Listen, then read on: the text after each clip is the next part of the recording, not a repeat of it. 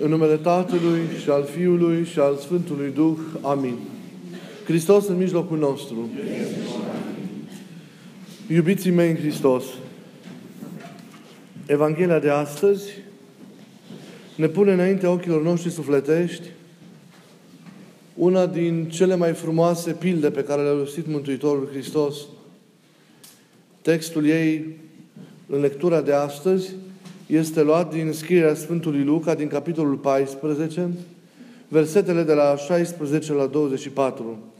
Este, practic, mult cunoscuta pildă cu cina cea mare. Ați văzut acel împărat care a făcut cină și a adresat invitația sa tuturor oamenilor, tuturor categoriilor sociale care se găseau în cuprinsul ținutului stăpânit de el, pentru a pofti la acest eveniment. Și de o parte, de o mare parte din aceștia, el este refuzat și atunci aduce și pe cei desconsiderați, pe toți oropsiții, pe toți bolnavii, ca să se umple, ca să se umple casa sa. Este o pildă care trimite la realitatea cea mare a vieții noastre. Și anume aceea că toți avem această chemare de a fi comeseni cu Dumnezeu la masa împărăției sale. În icoana acestei cine, noi trebuie să vedem banchetul din împărăția cerurilor. Noi trebuie să vedem bucuria și fericirea petreceri împreună cu Dumnezeu în împărăție. La această comuniune de iubire, la această bucurie fără de margini, la acest ospăț dumnezeiesc al iubirii, fiecare om, fără deosebire, este invitat de către Dumnezeu ca să participe. Vă dați seama că împăratul din pildă este Dumnezeu. Iar El face această invitație tuturor oamenilor. Câteva lucruri importante se desprind din ascultarea acestei, acestei pilde. Primul dintre acestea, ce observăm la început sau dintr-un început? Observăm cât de largă, cât de cuprinzătoare este invitația pe care o face, o care o face stăpânul. Este o chemare largă, este o chemare totală. Este o chemare nediscriminatorie. Este o chemare de o generozitate nemai întâlnită. După reacțiile meschine ale primilor invitați, ați văzut despre ce este vorba, ați observat că sunt invitați și cei răi și cei buni. Apelul practic este extraordinar de cuprinzător Casa împăratului trebuie numai decât umplută. Aceasta este porunca. Invitația pentru banchetul împărăției, noi trebuie să înțelegem duhovnicești acest lucru, este o invitație, deci, care cuprinde pe toți oamenii. Dumnezeu, în iubirea sa, dorește ca toți oamenii să stea la masa împărăției sale, fără osebire. Toți sunt chemați la masă. Nimeni nu este exclus. Textul Evangheliei, la un moment dat, spune la Ioan Dumnezeu vrea ca toți oamenii să se mântuiască și la cunoștința adevărului, adevărului să vină. Fiecare om, iubiții mei, vine, se naște în această lume, beneficiind de această chemare de a fi comesean cu Dumnezeu la masa împărăției sale. Chemare pe care va, care va trebui să devină scopul central al vieții sale. Idealul spre care întreaga sa existență trebuie, trebuie să tindă realitatea care să-l călăuzească mereu și care să nu îngăduie rătăcirea sau pierderea sa în cele, în cele de aici. Dacă așa stau lucrurile, fiecare om atunci trebuie să trăiască cu conștiința acestei chemări. Că este chemat la masa iubirii lui Dumnezeu. Și aceasta este un ideal spre care trebuie să tindă.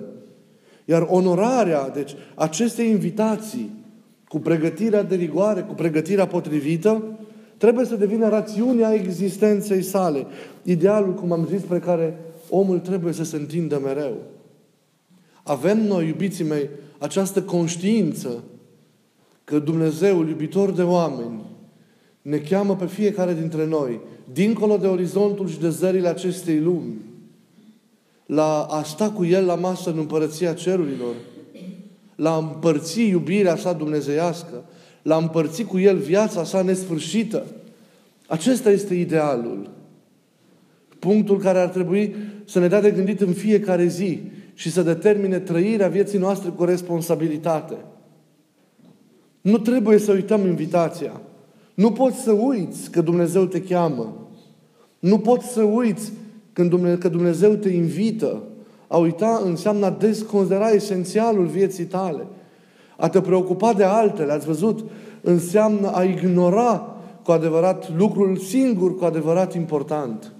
Toate celelalte au semnificație, au consistență în funcție de împlinirea acestui esențial. Iar pentru noi, esențialul acesta este a ne pregăti pentru șederea cu Dumnezeu la masa împărăției sale.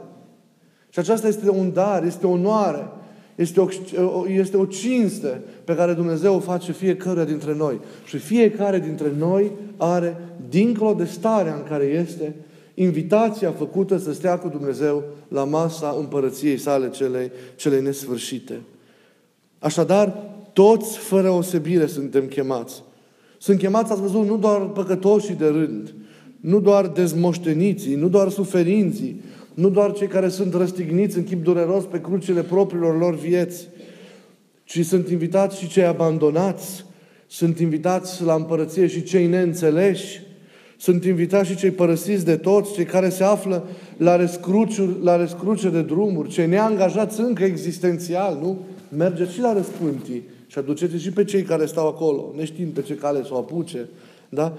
Sunt chemați de cei încă cei nesiguri, încă cei necopți. Nimeni, observați, nu este lăsat în afara, în afara chemării. Vedem de aici, iubiții mei, un lucru foarte important cât de mare este iubirea lui Dumnezeu, cât de generoasă este și faptul că Isus, identificându-se cu aceste categorii pe care le cheamă cu precădere, și astăzi, ca și ieri, nu vorbește de la, de la învonul unei distanțe incriminatoare, ci Hristos vorbește și cheamă de unde? Exact din locul în care se află, în care se găsesc păcătoșii se identifică cu ei. Iisus, ați văzut, stă la masă cu ei. Îi asumă, le dă curaj, le dă sens. Tuturor păcătoșilor, tuturor celor căzut, tuturor celor pierduți, tuturor celor neangajați, le dă mângâiere. Și ei primesc atenția Lui, beneficiază de iubirea Lui, în locul condamnării la care poate mulți dintre ei se așteptau. O iertare șocantă în locul, în locul unui, poate, verdict primpit de vinovăție. Păcătoșii se simt mereu înțeleși de Isus. Doar că noi nu-i ajutăm să creadă, să îndrăznească să se apropie de Isus. Se simt într-o oarecare măsură preferații Lui și în virtutea acestui fapt ei primesc o nouă șansă de viață. Nicăieri în Noul Testament, să știți, iubiților, nu ni se prezintă într-un chip mai dramatic poziția privilegiată a rataților, a păcătoșilor, a marginalizaților, decât în simplu fapt prezentat de câteva ori de evangeliști al luării mesei sau a servirii cinei lui Isus cu desfurnatele și cu, și cu păcătoșii. În lucrarea aceasta lui Isus de a împărtăși hrana, de a mânca, de a mânca cu ei. În mentalitatea orientală, a servi prânzul, a lua masa cu cineva, e un semn al păcii, al iertării, un semn al încrederii, este un semn al fraternității. Ne e greu acum să, să ne imaginăm efectul pe care aceste gesturi pline de sens și de aprofunzime pe care le-a săvârșit Isus le-au avut asupra păcătoșilor și asupra săracilor. Acceptându-i pe toți aceștia ca egali ai săi, Isus i-a spălat de rușine, de umilință, de, de, de, de vinovăția lor. Le-a redat demnitatea, ei, prin gestul lui Iisus, s-au simțit acceptați, s-au simțit primiți de Dumnezeu. Și atunci, ei au putut, ei au putut să se schimbe. Adesea și oamenii pe care noi judecăm, pe care noi condamnăm, pentru că nu sunt ca noi, pentru că nu trăiesc ca noi, că nu înțeleg, că nu simt lucrurile ca noi, adesea acești oameni sunt cei cu care Isus prânzește. Sunt cei cu care Isus se, se, se identifică. Isus a luat asupra lui starea lor. De aceea a judeca nu ne este dat nouă. Am văzut, chiar dacă în imagini și nu în original, două reprezentări la un moment dat artistice extraordinare, care reprezintă tocmai ideea aceasta a identificării Mântuitorului Hristos cu acești oameni pe care, vedeți, în chip predilect, cumva, prin cuvintele acestei pilde, îi cheamă la, la, la masa împărăției, împărăției sale. Despre una poate că v-am mai spus, E vorba de o statuie, de o sculptură, mai bine zis, care a fost, care i s-a permis să, să, să intre și să fie așezată la anumite biserici din Occident și care reprezintă un om al străzii, un homeless, un om al nimănui, un om murdar, care stă pe o bancă, e acoperit astfel în copătură ruptă că, și prin acea pătură nu-i vezi fața și doarme. Așa cum dorm mulți prin gări și în alte locuri. Iar de sub acea pătură se văd doar picioarele. Iar picioarele erau străpunse de cuie. Și o altă, o altă, de altă dată, pictură pe care am văzut-o și care, pe care o am reprezentată și pe comperta unei cărți, este o, o, cină, o, o cină ce de taină. O cină de taină, o altfel de cină de taină. În care Iisus este la mijloc, așa cum îl știm, iar în dreapta și în stânga lui sunt efectiv desenați prostituate, drogați, oameni care în general sunt desconsiderați de, de, de, de moraliștii care judecă și care sunt împreună cu ei într-o altă cină, într-o altă cină de taină. În altă ordine de idei, iubiții mei, ce mai observăm? Că invitația, trecând de, de, de, de invitații, că invitația aceasta, chemarea la cină, se face în doi timpi. Nu știu dacă ați fost atenți. Se face în doi timpi. Mai întâi este un anunț făcut fără o dată precisă. Iar apoi este apelul explicit. Mai întâi oamenii sunt anunțați că împăratul îi invită la cină și apoi, după un timp, se produce chemarea efectivă la cină, moment în care ei sunt invitați nu să se pregătească, ci să intre în interior.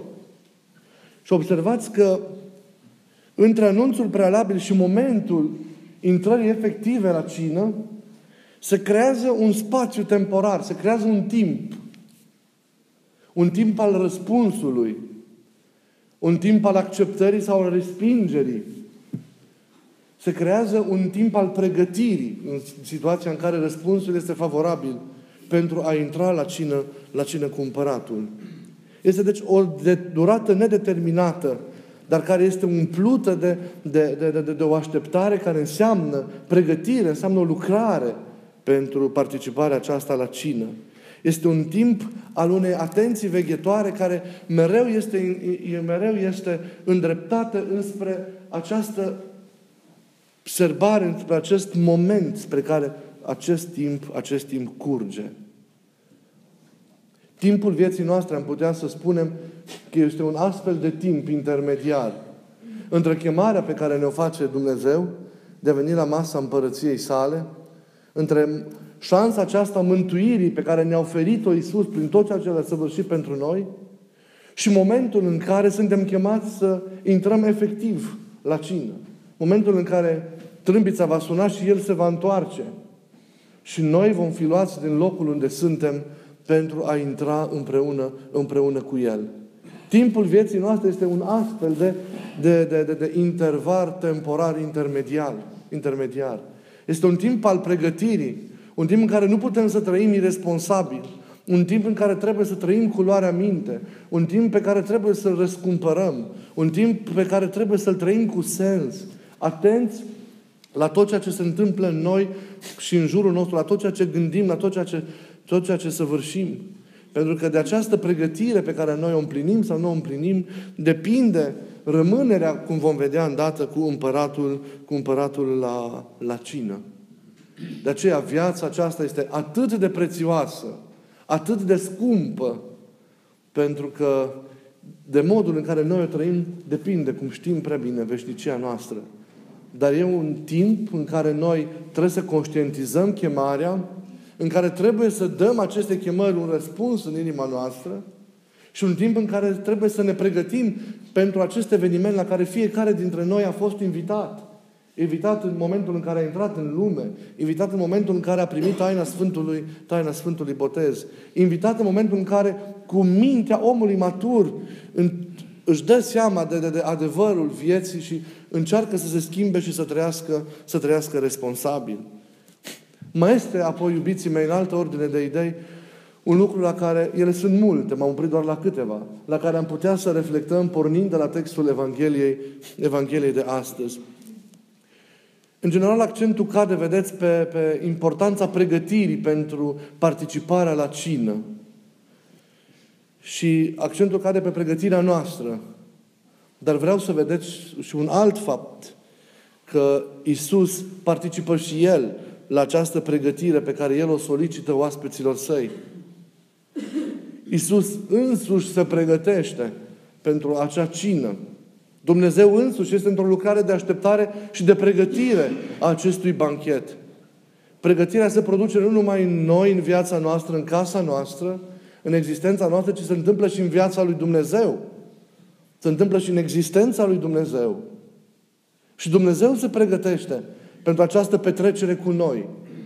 Noi nu suntem incluși așa pur și simplu într-o viață a Lui, ci într-o existență care până la acel moment e o pregătire și din partea Lui pentru acest ceas care e unic și important și pentru El.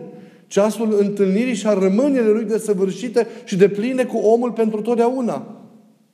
Ceasul împlinirii supreme a lucrării iubirii Lui și a mântuirii Lui în această lume. Și omul se pregătește, dar și Dumnezeu se pregătește pentru această petrecere a Lui în veșnicie, în veșnicie cu omul. Împărăția însăși, da, cum goală, este și ea într-o stare de, de pregătire. O efervescentă pregătire pentru, pentru noi. Deci nu doar noi aici ne pregătim pentru cer, dar și cerul se pregătește pentru, acolo sus, pentru, pentru noi. Mai este apoi un moment care apare doar în varianta pildei scrisă la Matei. Noi am citit textul din Luca, mai este o variantă a pildei la Matei. Acolo ea este numită pilda nunții fiului de împărat. E aceeași realitate, că vorbim de cină sau de, de nuntă. Dar elementul pe care îl introduce Matei și care nu este prezentat în textul acesta al Sfântului, al Sfântului Luca, este acela al selecției invitaților, practic al judecății care se produce în interiorul sălii cinei. Lumea este chemată, are un timp de pregătire, de răspuns de pregătire, lumea apoi este lăsată să intre înăuntru, dar nu oricine rămâne înăuntru. Și acolo ne este prezentat un om care a venit în chip nepotrivit, neîmbrăcat în haine de nuntă și care a fost scos din sala banchetului afară de către, de către slujitori. Socotim că prin modul în care el s-a prezentat, aduce o ofensă mirelui. Și a fost izgonit, a fost izgonit afară.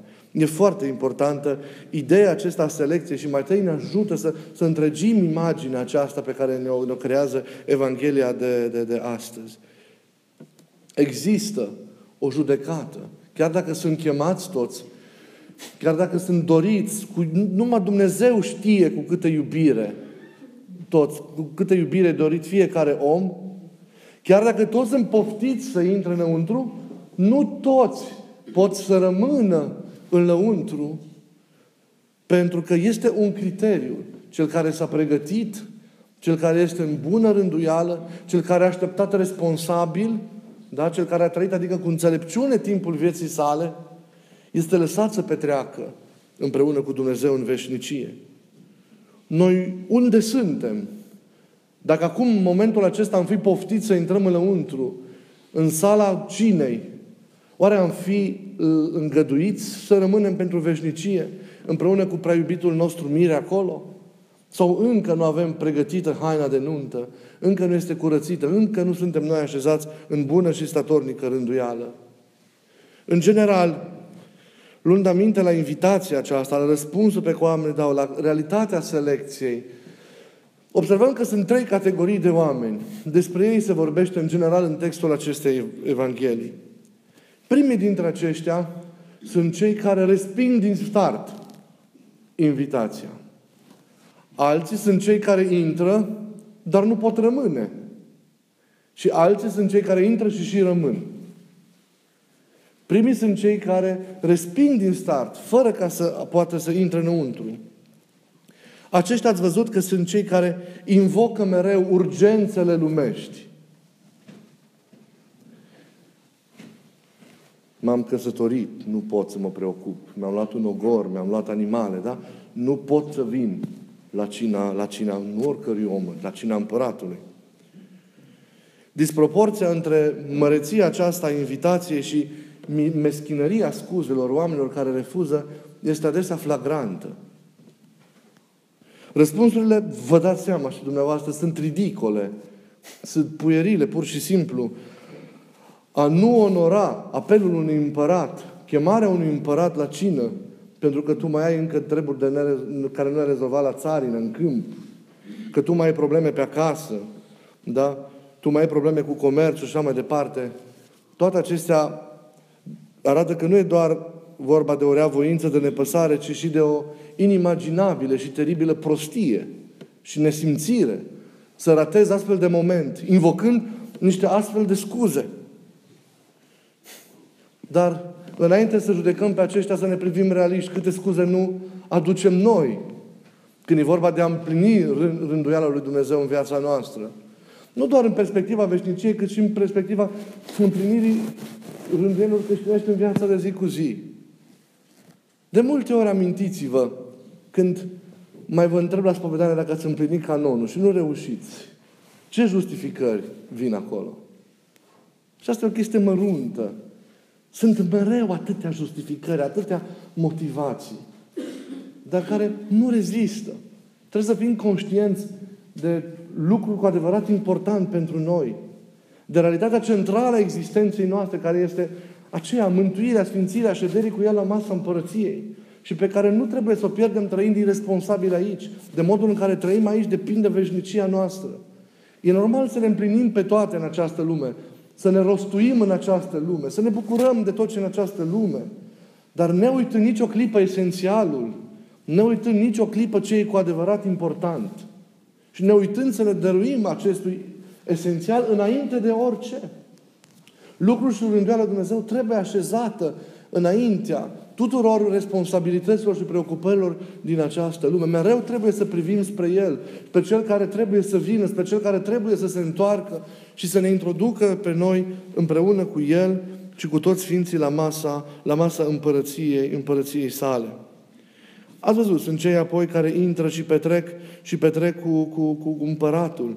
Apoi sunt cei care s-au pregătit responsabil. Sunt cei excluși pentru că, pentru că nu au haine de banchet. Ei n-au socotit faptul că nu poți să trăiești responsabil în acest timp al așteptării, al pregătirii. Nu poți trăi neorientat în, acest, în această lume. Nu poți să, să desconsideri acest eveniment și să trăiești cumva în absența, în absența lui. Și nu putem, bineînțeles, să, să ne concentrăm pe acest eveniment dacă suntem mereu într-un prizonierat legat de realitățile și lucrurile de aici. Dacă trăim în neglijență, dacă trăim în lipsă de grijă pentru ceea ce e în afara imediatului, dacă nu trăim înțelept, extraordinar de înțelept, timpul acesta care ni s-a dat și ne străduim să împlinim fiecare ce este conform cu chemarea, cu chemarea pe care o avem de la, de la Dumnezeu. Eu mă rog din toată inima și sper și nădăjduiesc ca fiecare dintre noi să se regăsească în această categorie a treia, a celor care sunt chemați, se pregătesc atent și responsabil, trăiesc mereu privind spre acest eveniment care trebuie să vină, au mereu privirea vieții îndreptată spre, spre această realitate, care sunt lăsați să intre înăuntru și care rămân înăuntru pentru că au haine potrivite pentru acest eveniment. Cei care îl cunosc pe Hristos de aici, cei care îl întâlnesc pe Hristos de aici, cei care îl iubesc pe Hristos de aici, cei care se conformează vieții lui Hristos de aici, cei care se identifică cu El, cei care se transformă după El, devin într toate asemenea Lui, ridicându-se de la chip la asemănarea cu El, aceia sunt cei care vor petrece și cu El în împărăție. Prietenia cu Isus, unitatea cu El, conformarea cu El, care se întâmplă în această lume, nu mai poate fi deslipită nici măcar de moarte. De aceea începutul veșniciei, începutul împărăției, începutul petrecerii cu El în veșnicie începe aici, în această lume. Și noi o pregustăm această bucurie, această plinătate, această fericire a vieții, o gustăm în fiecare Sfântă Liturghie, chiar dacă în parte. Fiecare liturghie este o împreună petrecere cu El, într-o așteptare a petrecerii cele mari. Este o, o așezare la masă împreună, împreună cu Hristos și ne hrănim de El ca să ne putem, ca să, cu El ca să putem duce mai departe alergarea noastră și să ajungem la ținta, la ținta finală. Așadar, la capătul istoriei, la capătul vieții, la capătul existenței noastre, este comesenia împreună cu, cu Dumnezeu. Nu avem voie să pierdem locul pe care îl avem la masa lui Dumnezeu în, în împărăție și să nu precupețim niciun efort pentru a împlini tot ceea ce ne stă în putință, ca acest ideal spre care trebuie să tindă fiecare creștin să fie un ideal al fiecăruia dintre, dintre noi. Așa să ne ajute Dumnezeu și să ne dea și în veșnicie, dar și acum, bucuria de a ne întâlni cu El, de a sta împreună cu El la masă, de a ne împărtăși de El, de, de viața Lui, bucurie care să nu se ia niciodată de la noi, dar pe care să știm în chip generos, prin ceea ce suntem, prin ceea ce facem, să împărțim tuturor oamenilor din jur. Să rugăm acum să ne ierte păcatele și să ne dea bucuria prezenței Lui între noi și în mijlocul nostru și în noi, în acea, prin această sfântă și dumnezească liturghie. Și să trăim această liturghie, să ne străduim să trăim în această liturghie cu conștiința că suntem la masa Lui. Și aceasta este o realitate. Nu trebuie să facem un exercițiu de imaginație. Trebuie doar să ridicăm un văl despre, de pe mintea noastră, care ne răpește adevărata înțelegere și adevărata vedere. De ce ați venit aici? De ce suntem aici? Pentru că am răspuns unei chemări. Îmi doresc ca să și fim pregătiți. Dar cum judecata noi acum, toți sunteți chemați să stați cu El astăzi la masă. Și să ne dăjdim că această șezdere cu El la masă va însemna o schimbare și pentru cei care au venit astăzi aici și nu sunt pregătiți. O schimbare, de fapt, pentru noi toți. Această ședere să însemne o înălțare pentru noi toți. Trăirea unui grad mai înalt, mai profund de conformare, de identificare, de unire a noastră cu Mântuitorul, cu Mântuitorul Hristos. Noi în curând vom mânca trupul Său și vom bea sângele Său. Și ne vom uni în chip tainic împreună, împreună cu El. Ești ceea ce mănânci. Îl mănânci pe Hristos, devii Hristos. Și dacă cu toții devenim Hristos, fiecare în parte, dar și ca și comunitate devenim un singur Hristos, nimic nu ne va mai putea lua bucuria din veșnicie. Pentru că aceasta o avem deja, doar că va fi desăvârșită această bucurie și această trăire. Să ne dea Dumnezeu tuturor și acum și atunci. Amin.